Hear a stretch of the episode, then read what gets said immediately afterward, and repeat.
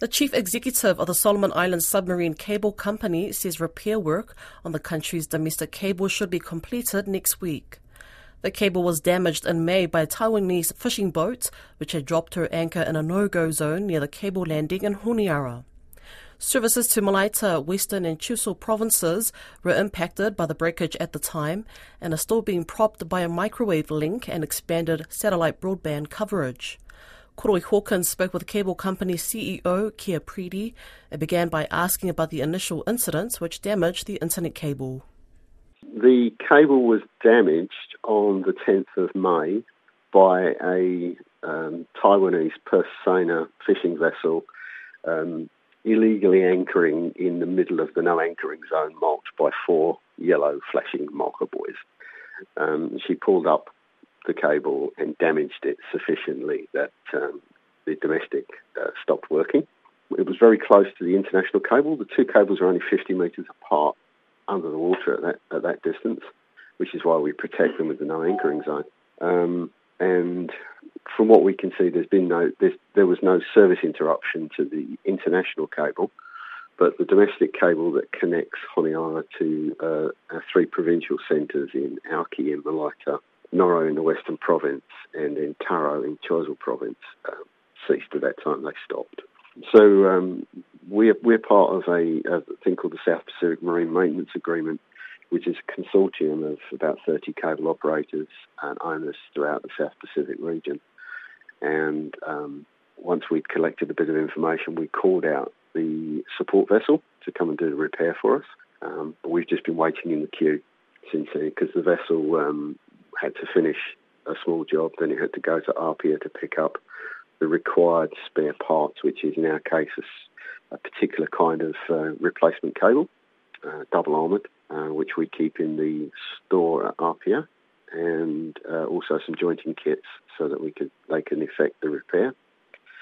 Uh, she had to wait a while in Apia because of other shipping coming in and out, so she didn't leave Apia until the 3rd of July.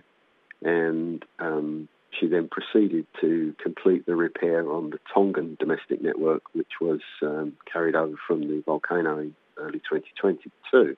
She achieved that and turned around and headed straight for Honiara, and she arrived into Honiara uh, on the morning of the 19th, and she began work straight away. So we're currently in the stage of performing tests and using the remote operated vehicle to go down and check the situation uh, before they commence any um, retrieval and cutting uh, operations. They need to be careful because those two cables are very, very close together, and we don't want to cut the international one by mistake. The service to the three provincial centres uh, mentioned, um, uh, that's that's yep. been um, supported in some way while the cable's been out of action, has it? By our, by our customers, they have backup means. So the, the main the main customer is um, Our Telekom, the um, the largest telco in, in Solomon Islands. Auki is close enough that there is a microwave backup, so Auki never really experienced a great deal of um, uh, problem. For the Western Province, uh, all of the players out there, and it's about three three out of the five customers we have, um, had to go and get extra satellite bandwidth from their other providers because they use satellite in areas where the cable doesn't cover anyway. But they had to ramp up satellite capacity and um, and re-engineer the services. So there was a, there was a few days of disruption in the Western Province before they got that back up again. And services, they're still they're working, but they're you know they're not as good as they would be if the cable was uh, was back on. So they're all very keen us to get it back working. For sure. And and how um, do you have an estimate on the time on the repair, or is that all still just being worked out now? No, no, we've got an estimate about it. I mean, we're learning every day, but the, the, the repair should take around about five or six days from the boat arriving. So we expect to have it done by the 25th, 26th. Cost wise, how much does this set you back? Is it is it much of a, a problem or just part of routine operations? No, no, it's it's a big problem. It's um, you know it's between ourselves and uh, the impact to our customers. You know, it's it's it's several million US. And so I can't be specific about that because we are obviously taking action against the vessel owners in that respect. Right, and can you say anything about that? I understand the vessel's still impounded in uh, Point Cruz. Th- that's correct. It's actually, yes, she's anchored off of uh, Rove right now, which is the west of Point Cruz. Um, we we took legal action against the vessel owners, and under the maritime law, the vessel was arrested, so it can't leave.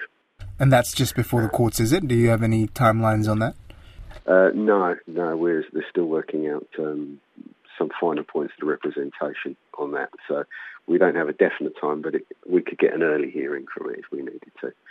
Um, so, you know, obviously we keep up a degree of dialogue with the vessel owners as well through their uh, through their lawyers, and uh, you know, potentially uh, we providing providing we, we get the right amount of recompense, we don't mind whether it's uh, you know, an out court settlement or we have to use the court to do it.